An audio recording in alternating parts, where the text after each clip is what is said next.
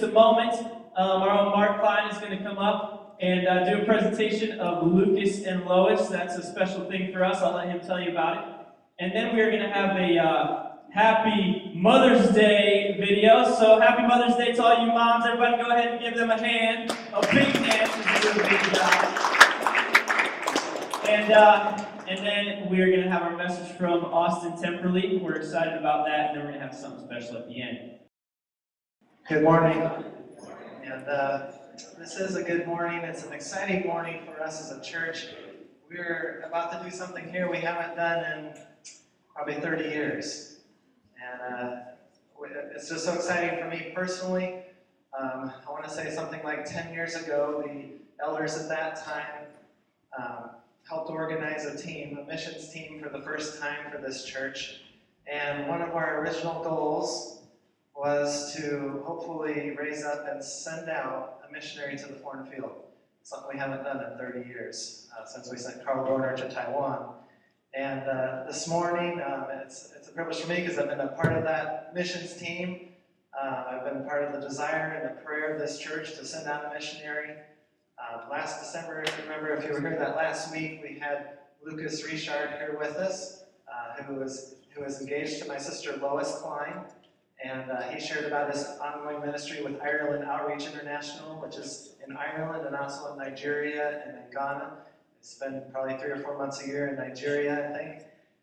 And, uh, and so their wedding is coming up this next Saturday here, which is exciting. Um, and then immediately after, they're going out to the missions field. And so what we want to do here this morning as a church, um, we're going to commend them to the Lord's care. In the book of Acts in chapter thirteen, Uh, this is how the church sent out the Apostle Paul and Barnabas. And in Acts thirteen, the, the, Paul and Barnabas, they became aware of God's calling to evangelize and plant churches in the region of Galatia. And while the, while the church and the leaders were fasting and praying, the Holy Spirit made it clear to them that, that God had called them to do this work. And so the church laid their hands on them um, to, as a mark of identification with them, to pray and prayed for them. And so they commended them, it says, uh, and handed them over to, the, to God for his care, to the grace of God for the work.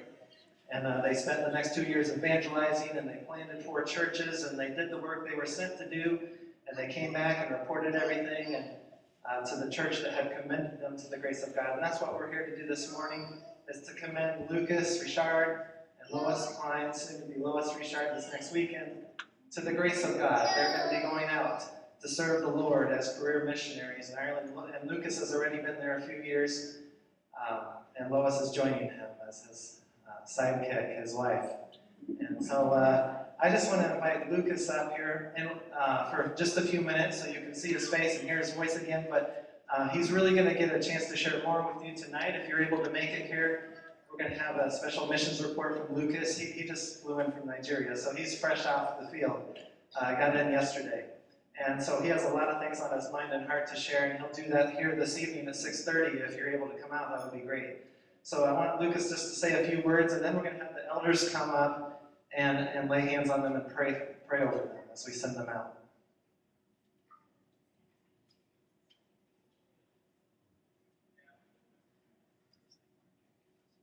Thank you. Well, good morning. Good morning. It's a pleasure to be back with you here this morning. It's, it's uh, been a whirlwind few months uh, since I was here last time, and uh, the Lord has done a lot in this, this short period of time. And uh, this evening I look forward to, to telling you a bit about it. I know a lot of you have been praying for me. Um, uh, most of you whom I've talked to this morning have mentioned something about the malaria attack that I had in Nigeria, uh, but uh, the Lord has been faithful through it all. And, uh, in fact, I've I've really seen his hand in this trip as, uh, as we serve the Lord in Nigeria. But um, I would like you to pray for us. Uh, as Mark mentioned, uh, we're going to be getting married on Saturday, and uh, we're going to be going on to the mission field. And uh, we've got a busy year ahead. Uh, we're, we're going to go back to Ireland, and immediately we have our summer team evangelism.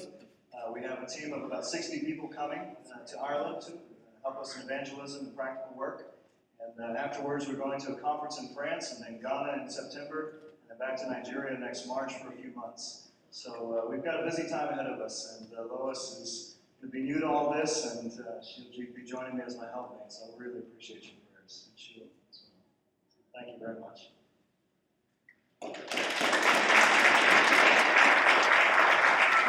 And so I just want to invite the elders to come up, and we're going to pray over them, and as they're, as they're commending church, uh, we're sending them out. Uh, there are missionaries. Um, we're, we're pledging to support them financially as we're able. We're going to support them through prayer. Uh, maybe we'll get a chance to go visit them in Ireland. I, I think I'll sign up for that one. Um, and, and, you know, there, there are missionaries. You know, we're sending them out. We're going to support them, uh, help them be accountable for the work they're doing. And, and we just want to commit them to the hand of God now. And I'll just ask a, a couple elders to pray over them. Father, we just thank you for this wonderful opportunity to uh, commend this effort to your work. Father, we just thank you that you know this doesn't happen today. This is something that's been going on in lives for years. You knew this from the beginning of time that these two would get together and they want to serve you. You know, known Lois for many years, and that she had your desire to be on the mission field and serve you. We just ask that you will uh, bless these two in their marriage, bless them in their ministry, just keep them from all harm and danger, and uh, dark thoughts and prayers go with them. Father, what a joyful time for Lucas and Lois right now. We are just so thankful to see them beginning this new chapter in their life. And we ask for you to just, uh, may your mighty hand go before them, prepare the way for them. May you just prosper all their endeavors, and, and may they have fruitful ministry together for many years. We just commit them to you, and thank you. It's in Jesus' name we pray.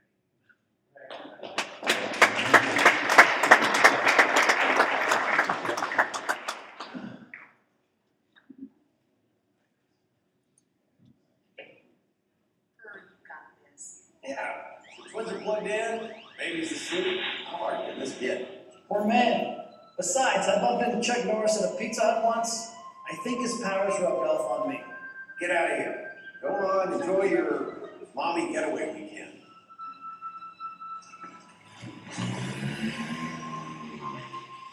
Oh, this weekend was a bad idea. Remember what happened last time we watched the kids? I'm not a pangata.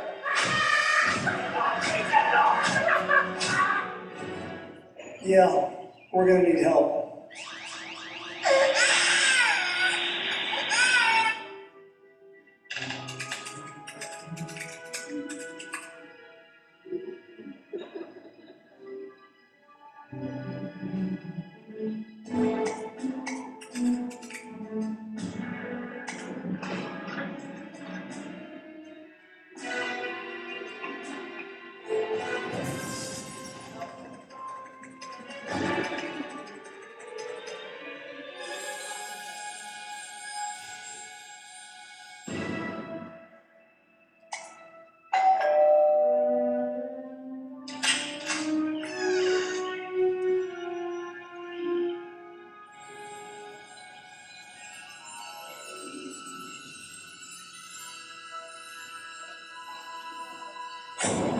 Warning, use of this product may alter your perception of reality.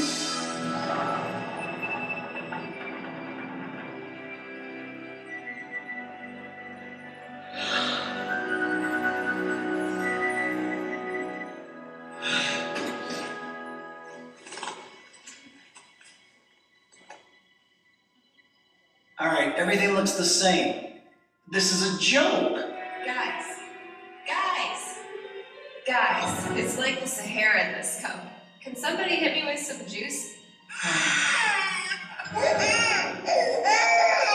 And listen, Paul, no Paul, doesn't make a difference to me. You're the one dealing with the diaper.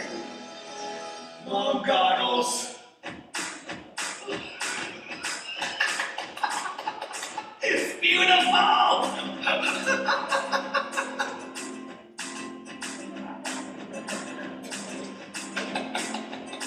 Sweetie, I need you to sit on your bottom. Listen to Daddy. Sit on your bottom. Okay. Daddy's gonna come get you. Sit on your bottom. Daddy's gonna come get you.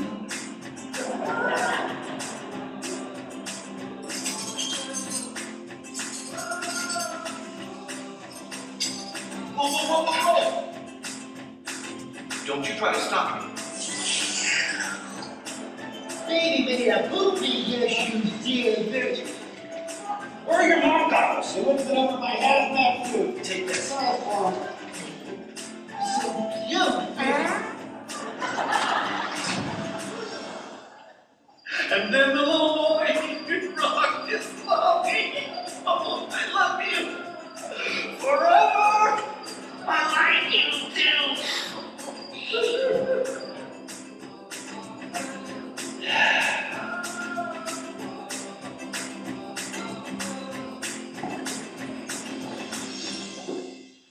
I don't know how they do it. Oh, well, you take it and you fold it from corner to corner. No, I'm I'm asking the question, how do moms do all of this? How do they handle it all? Well, maybe they have goggles we don't know about. It's as if God gave moms a special way of looking at things, you know? Okay, who taught you servanthood? Who modeled grace? Who gave you a taste of what God's love can look like? My mom, Mister T, and my mom. Anyway, I, I just think God gave moms a special way of looking at things. Hey, honey. Hey, how's it going at home? It's all good. Guess you could say I'm starting to catch a glimpse of what your world looks like. Oh, really? Yeah. Mama. Hold on, your daughter wants to say something to you. I do, Mom. She says she misses you. And she realizes how important you are in life. And she doesn't know how you do it. And she knows that she can't make it without you. You said all that? I don't know if you said it. But it's what I want to say. And I should have said it a lot sooner. I thank God for you. The twins. Well, um, it, it was nothing. We, we have to go, okay? Um, love you, Mommy.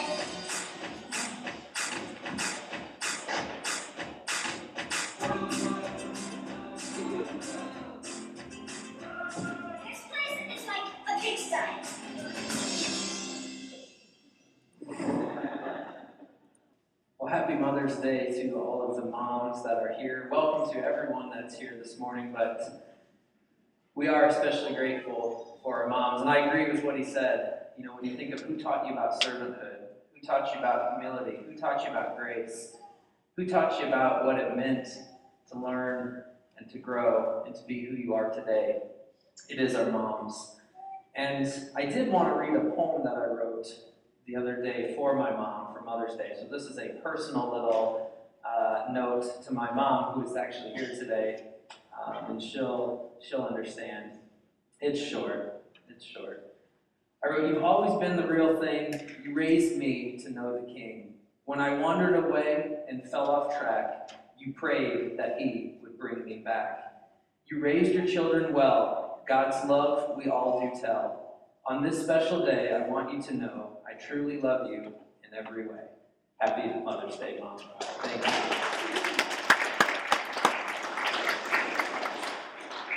Well, I really have no good transition into our passage today, so all I'm going to do is I'm going to ask you to turn with me to Mark chapter one, and we're going to read through the first fifteen verses in Mark chapter one. And I'm excited about this series. I'm excited about where Nick took us last week, talking about the fact that we are cracked. We have glue that's holding us together for the time being, but, and that's the key, but we are hopeful. So let's pray before we begin our look in Mark chapter one. Father, we do thank you for the moms and our moms uh, in our lives. Lord, we thank you for the impact that they have.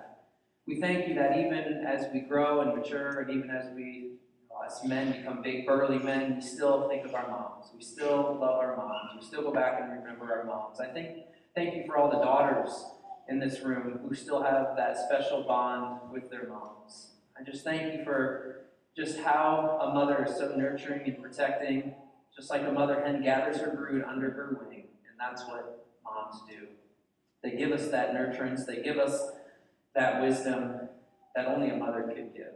And so, Father, we just thank you and praise you for this day. And Father, as we look at the book of Mark, as we continue on our, our series through the book of Mark, Lord, I just pray that you would give us wisdom and insight into what we look at today. We pray this in your Son's name.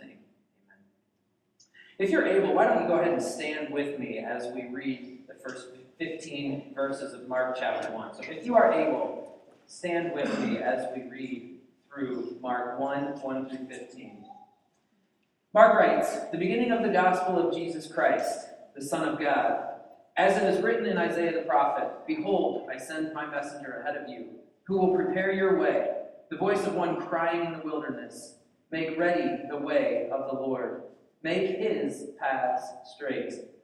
John the Baptist appeared in the wilderness, preaching a baptism of repentance for the forgiveness of sins. And all the country of Judea was going out to him, and all the people of Jerusalem, and they were being baptized by him in the Jordan River, confessing their sins. John was clothed with camel's hair and wore a leather belt around his waist, and his diet was locusts and wild honey. And he was preaching and saying, after me one is coming who is mightier than I, and I am not fit to stoop down and untie the thong of his sandals. I baptize you with water, but he will baptize you with the Holy Spirit. In those days Jesus came from Nazareth in Galilee and was baptized by John in the Jordan. Immediately coming up out of the water, he saw the heavens opening and the Spirit like a dove descending upon him. And a voice came out of the heavens, you are my beloved Son, and you I am well pleased. Immediately the Spirit impelled him to go out into the wilderness, and he was in the wilderness forty days being tempted by Satan, and he was with the wild beasts, and the angels were ministering to him.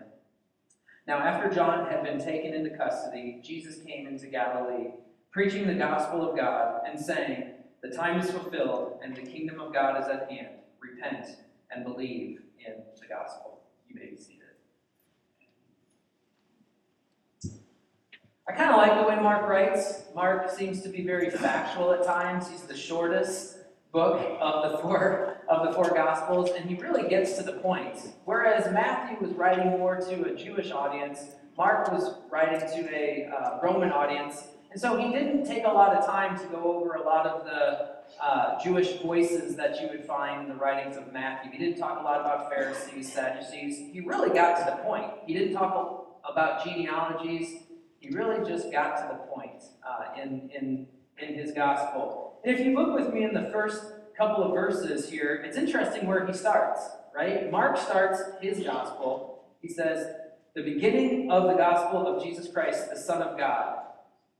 He doesn't start with genealogies, he doesn't go back through. He just says the beginning of the gospel of Jesus Christ, the Son of God. And where does he take us? Well, right away he says, as it is written in Isaiah the prophet, behold, I send my messenger ahead of you who will prepare your way, the voice of one crying in the wilderness.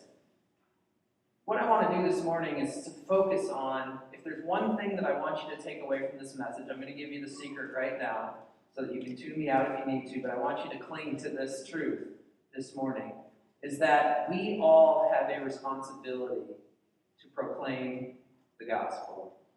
My main point this morning is that we all have a responsibility to proclaim the gospel.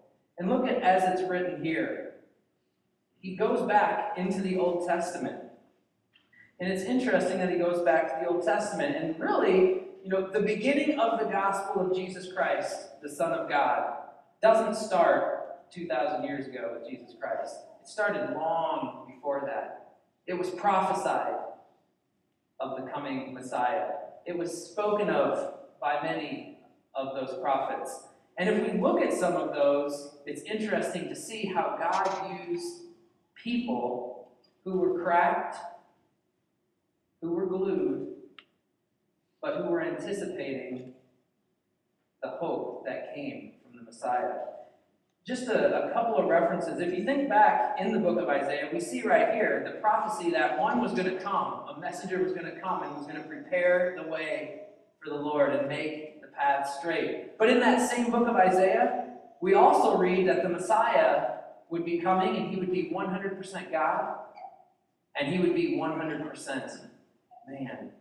We also see in Isaiah that he would be born of a virgin. We also see that he would be pierced for our transgressions.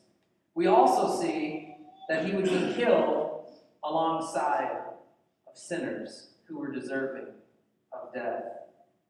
We also see in Isaiah that no bone in his body would be broken in his death. We read in Second Samuel that he would be an heir of David's throne, that the Messiah would be an heir of David's throne, and he was.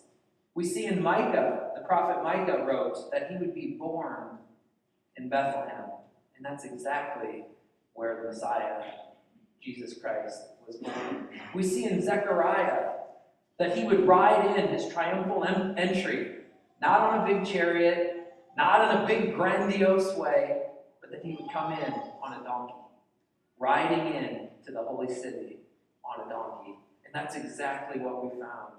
We also see in Zechariah a couple of chapters later that the Son of Man would be betrayed. And we see that a field would be purchased with the ransom money that was given for that. And so we see throughout the Old Testament, we see glimpses of the gospel about to come. We see glimpses of people who were cracked, who were glued, who were in God's story to prepare the way, to make the path straight for the coming Messiah. Furthermore, in the Psalms, David even shared with us how the Messiah would die, by crucifixion, which, by the way, crucifixion hadn't even been invented at that time. In fact, crucifixion wouldn't come into play for another six, seven hundred years. And yet, we see the story about people preparing the way, hearing revelations from God, being obedient to listen to the voice of God, doing what God had asked them to do. Well, the same is true. The same is true with John the Baptist. And we know that in this context right here in verses two and three of our text, we know that this messenger that was coming was John the Baptist. In verse four, we read, John the Baptist appeared in the wilderness, preaching a baptism of repentance for the forgiveness of sins. And all the country of Judea was going out to him, and all the people of Jerusalem, and they were being baptized by him in the Jordan River, confessing their sins. And we see how he was clothed. We see the things that he ate, locusts and honey and, and uh, the things that he ate. And he was proclaiming that one was coming after him who was much mightier than he was, who was going to then give them, if you look at verse eight, he says, I baptize you with water, but one is coming that will baptize you with the Holy Spirit. And that's an interesting line in and of itself. I baptize you with water, but one's going to come that's going to baptize you with the Holy Spirit. And so what, what John was preaching, what John was proclaiming, was something that he didn't even fully understand. John knew that his role was to preach and to proclaim Jesus Christ and the coming Messiah, that one was coming that was mightier than he was, but he didn't understand what that all looked like, that aspect of the, of the Holy Spirit coming and indwelling Uh, man. We know this. If you want to flip in your Bibles to Acts chapter nineteen, join with me there if you if you do have your scriptures and are able to turn there. Acts chapter nineteen. It's an interesting passage in the uh, verses two through six. We know that Luke wrote the book of Acts, but Paul is engaging in a conversation in the book of Acts. And it's kind of interesting that John is baptizing with water, but one is coming, the Holy Spirit is coming. He didn't, he didn't, John was just being obedient with what he knew. And here's what Paul says. Paul's having a conversation, and he talks to the followers of John. He says, did you receive the Holy Spirit when you believed?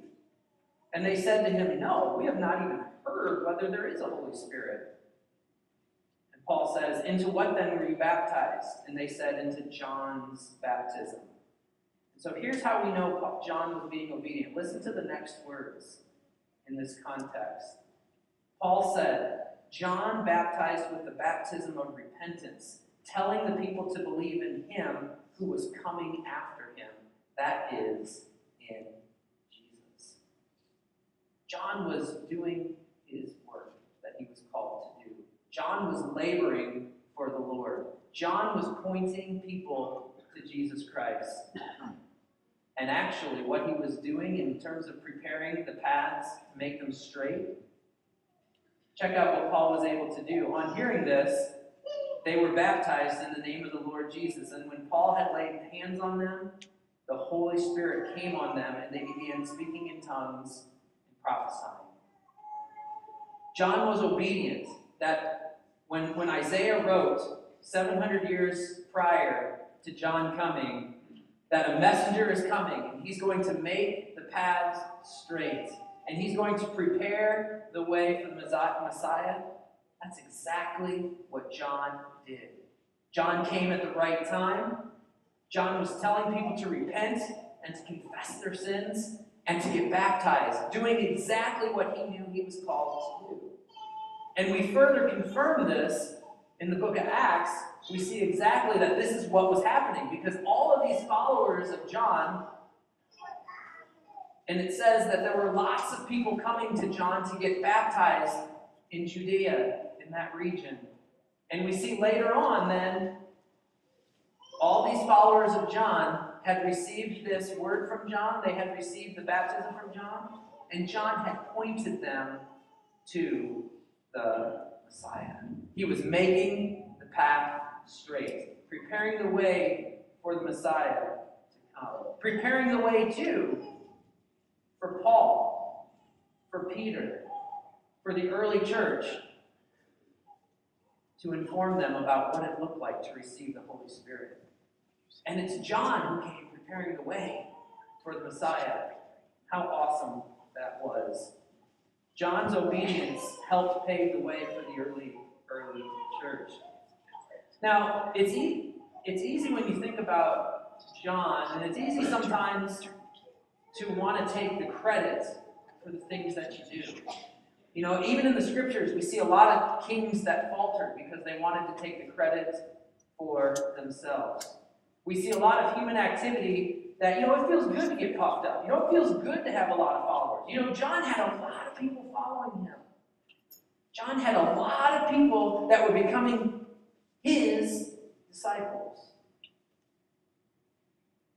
And yet in his humility, in his obedience, in his selflessness, he continually deflected that praise off of himself and put it squarely on Jesus Christ, which is exactly what we're called to do today.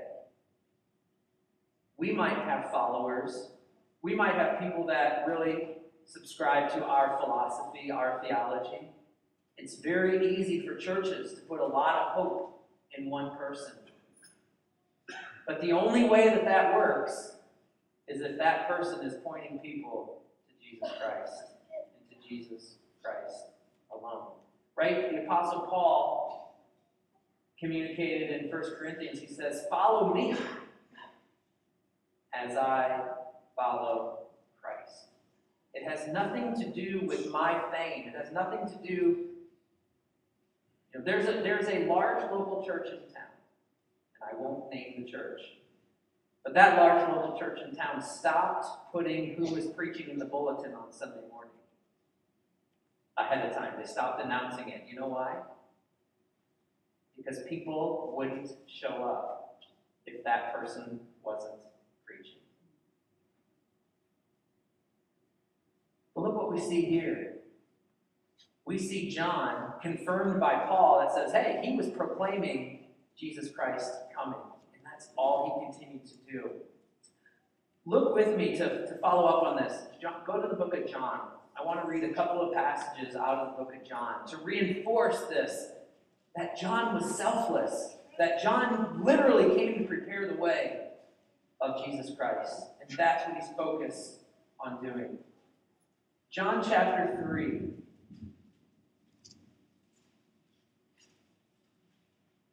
John chapter three, verses twenty-six through thirty. And I'm going to read out of the English Standard Version. And so John's disciples that come to John, okay? So what I'm trying to impress is that John was obedient to Christ, not trying to get the glory for himself. Here's what his disciples said to him. And they came to John and said to him, Rabbi, he who was with you across the Jordan, to whom you bore witness, look, he's baptizing, and all are going to him. Like, okay, so his disciples are saying, John, this guy is trying to, really what they're saying is, this guy's trying to steal your fame. This guy's trying to steal your thunder. Why are all these people leaving you and going over to him? John answered, a person cannot receive even one thing unless it is given him from heaven.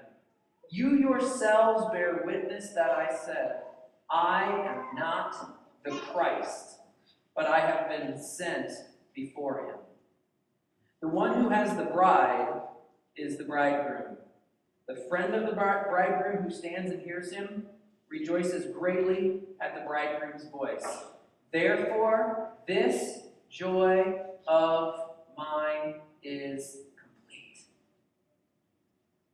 He must increase, I must Right? John understood that even though all these people were following him and repenting of their sins, that he wasn't the Christ. He wasn't the one that they should be following.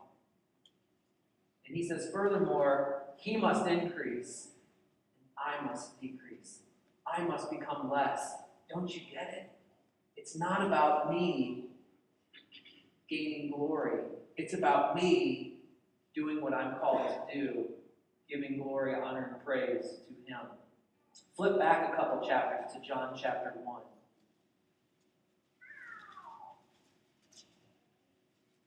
I'm going to read a parallel to what we just read in Mark chapter one. Um, some of the gospel writers give a little more detail in certain areas. Mark didn't give a whole lot of detail. Mark kind of just said, hey, here, here's the beginning, here's Isaiah, here's John the Baptist. But I want to paint a little bigger picture of what is going on here. Look at what happens in John one, the way that it's told by John. And this is the testimony of John the Baptist. When the Jews sent priests and Levites from Jerusalem to ask him, who are you? He confessed and did not deny, but confessed, again, I am not the Christ.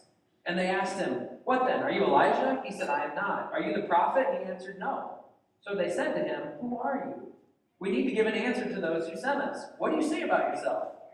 He said, I am the voice of one crying out in the wilderness, make straight the way of the Lord, as the prophet Isaiah said.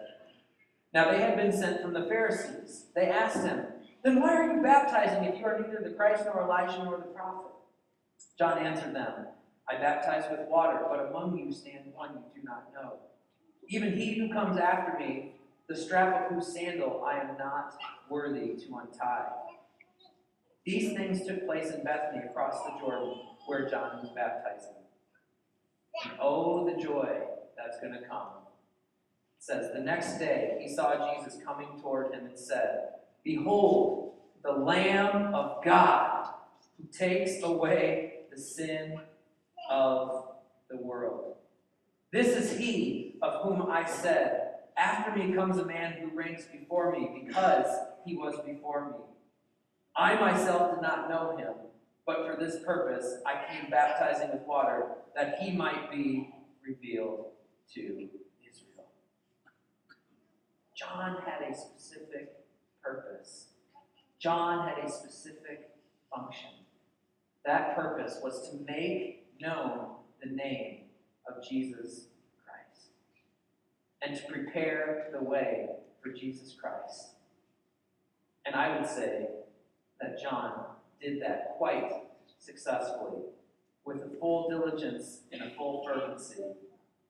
So what's the point? Why, why spend so much time talking about John, right? We're kind of entering into a, a series about Jesus. We're entering into a series about his power. We're entering into a series about who Christ is.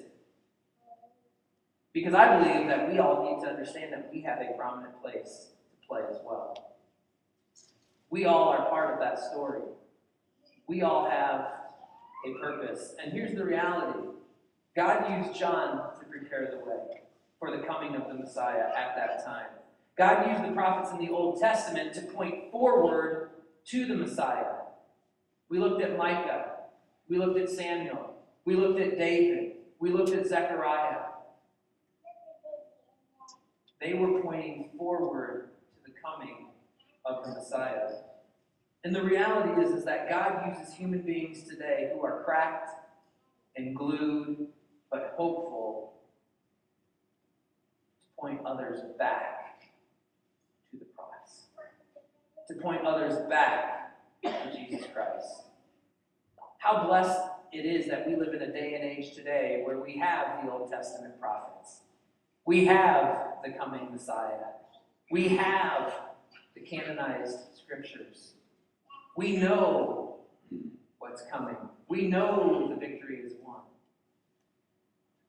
And now it's our responsibility, each and every one of us, to point others to the cross.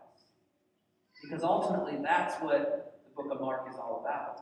Because ultimately, that's what the scriptures are all about. Because ultimately, that's what this book and its sixty-six books together is all about. It's all about Jesus Christ. It's all about Jesus Christ. And you may say, well, wait a minute, but I didn't I thought Jesus Christ just showed up in the New Testament. Well, yeah, he was born into time, but Jesus was with God before time even began. The Father, the Son, and the Holy Spirit were together in perfect harmony and balance before the world even began. Before God himself flung stars into the sky, before he made the, the earth and formed it as we know it, and the planets, Jesus was there.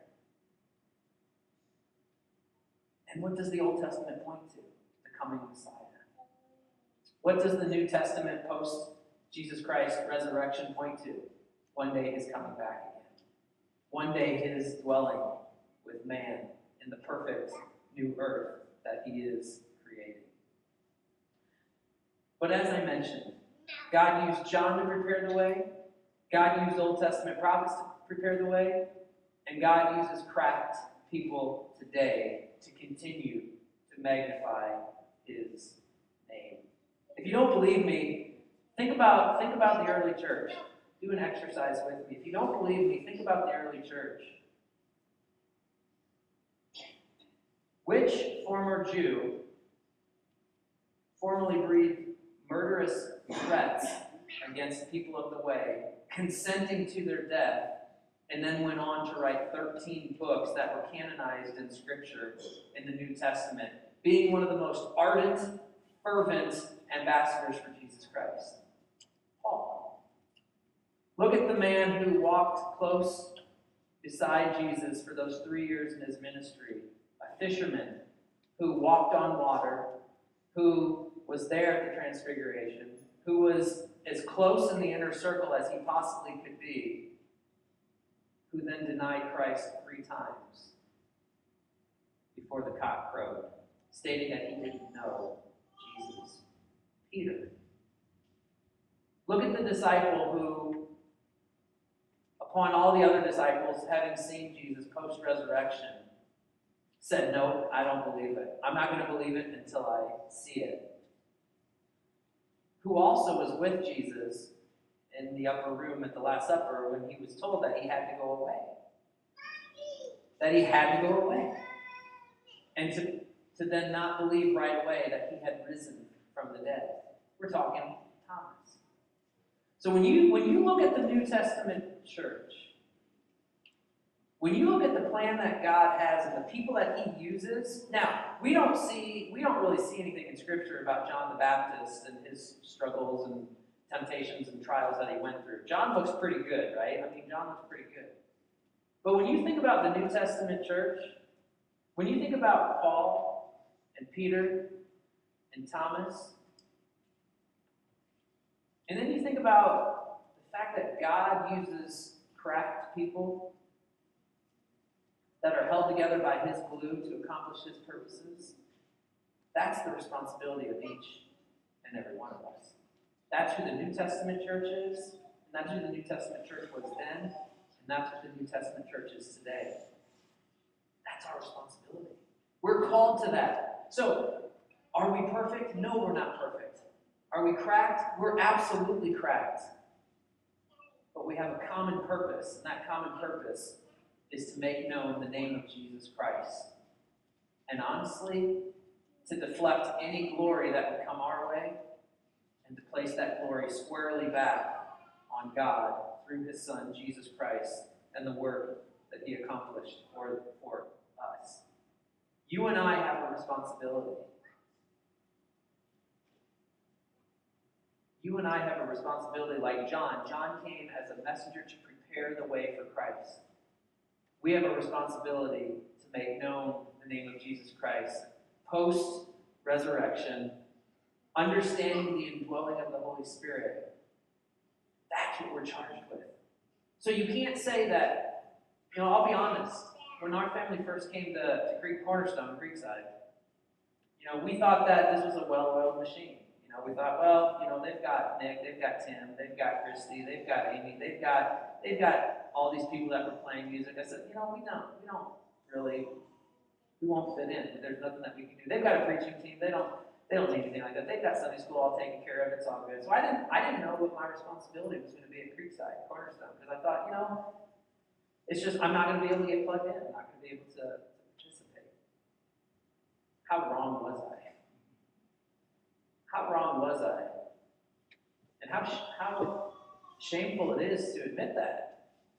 That I thought that, you know, this place was so well-oiled that there was just a, those people that were participating, they had it all together and they had it all figured out, that I had no responsibility at Creekside Cornerstone Church. That was a lie. That was wrong. Because I do. And if I do, then each and every one of us in here does. And not everybody's going to be the mouthpiece. Not everybody's, not everybody's going to be the hands. Not everybody's going to be the feet. But we're a body. And everybody has a part that they have to play. What if John, what if John would have taken the attention and placed it squarely on himself? I doubt that Paul would have been as effective in being able to communicate to his followers the need for them to accept the Holy Spirit, because John did his job and prepared them to receive the Holy Spirit at a later time. And I'm not trying to put too much credence on humans, but we have a responsibility to focus and turn the attention of others to Jesus Christ. Well, as we conclude our passage this morning, turn to, to verse nine back in our text tonight.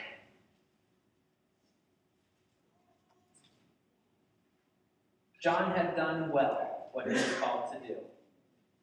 John had prepared the way for the Christ. And in the book of John, we really see that when John the Baptist saw Jesus, he says, "Behold, the Lamb of God who takes away the sins of the world. This is him. Here he is. He's right here. This is him. This is who I'm, this is who we've been talking about. If you've been following me, this is the one you now need to follow." So John kind of, it's a defining moment in his ministry. He backs, basically, you know, he backs away. He baptizes him, and what happens? The Spirit descends like a dove on Christ. Can you imagine the thunderous voice of God? I think God the Father coming down, "This is my Son. I am well pleased." Of course, it wasn't in English, so however it was stated, right? But can you imagine? And what John did is he set the stage to turn it over to Jesus Christ. And John was probably like, "Oh my, oh my. How awesome is this going to be?" And he knew it was going to be awesome because he was obedient to doing what God had asked him to do. And then we see at the end, I'm gonna, I'm gonna kind of, um, I, I don't want to skip over the temptation of Christ, but in verses twelve and thirteen, but that's not really the focus of what I wanted to do. He, he, he learned in the wilderness. He, he was, not learned, but he, he stayed true to God the Father uh, in the wilderness while he was being tempted, while he was at some of his weakest moments, and there's plenty to learn from that if you have the time. But I think it's interesting in verse fifteen as we close, and, and really the band, if they want to come back up. Well, we know John got taken into custody, right? He, uh, he was ultimately going to be uh, heel for his his his work, essentially. Um, but look at verse fifteen. Jesus comes back. I can I can just see this. Jesus comes back, comes to the stage, and says, "The time is fulfilled, and the kingdom of God is at hand. Repent and believe in the gospel." No, it had the stage had been set. You know, it's kind of like, I don't know if you've ever been to concerts or things like that, but you go to a concert and there are some warm-up bands. You know, you don't really go to the concert to hear the warm-up bands, although, you know, it's kind of nice. What you're really eagerly anticipating is the main act. Comes out and just wows you. And that's why we go to concerts. You know, I, I know that we just had the Kentucky Derby a couple weeks ago, too, right? And you probably don't, I mean, I don't know if you all realize this, but the Kentucky Derby isn't just one two and a half minute horse race, right? There's horse races all day, probably horse races all weekend leading up to the Kentucky Derby. Those people don't go, though, really, to, to see the other horse races. I mean, they go for the literally two and a half minutes that it takes those horses to run around the, the track, the mile, the mile long track. They go for the main attraction. John, doing his job, prepared them attraction, which is far better than any rock and roll concert or Christian concert or whatever concerts you go to. Far better than any Kentucky Derby winner that's possibly could possibly be won. But John did his job and prepared them for the coming of the Messiah. And Jesus comes, and the time is at hand, and he says, "Repent and believe." To me, it just sets the stage for the rest of the book of Mark, where we're going with our, our messages. To me, the stage has been set. The attention is now on Jesus Christ. John came and prepared the way. Look out. Look out for what God is going to do through his Son in these upcoming weeks, these upcoming months, as we go through this series. Because it is, the stage is now prepared. Jesus Christ is going to have his way. And the way is going to be accomplished. Has been accomplished throughout the ages and still today by us proclaiming truth, focusing our attention back on him. At this time, I'd like to, to close um, in, a, in my portion of word of prayer, and um, the band's going to play a song, and we're going to we're going to enter into a time of communion as well.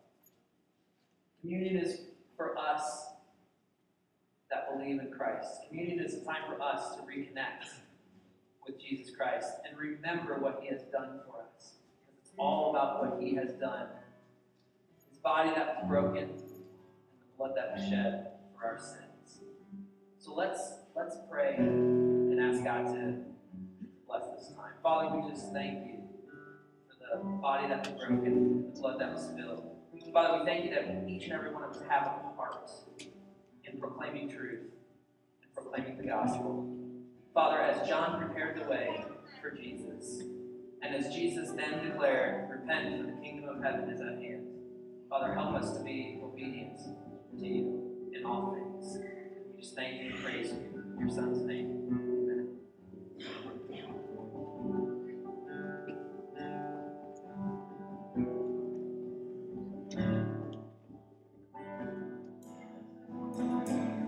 Before the, before the children come, I just want to encourage you, we all have a responsibility in the gospel. Tonight, you're going to get a chance that you can come back at six thirty tonight and hear Lucas, a man who has taken that responsibility seriously, and his soon-to-be wife, Lois, which I'm sure she's ready to be called his wife, not soon-to-be wife, they will share with you what God is doing in their life around the world. Come tonight if you are able. Children, would you come forward, please? Come on up to the front. Look at all these little precious ones coming to the front. Yeah, give them a hand. Yeah, spread on out if you're whoa. All right, come on up. Spread on out.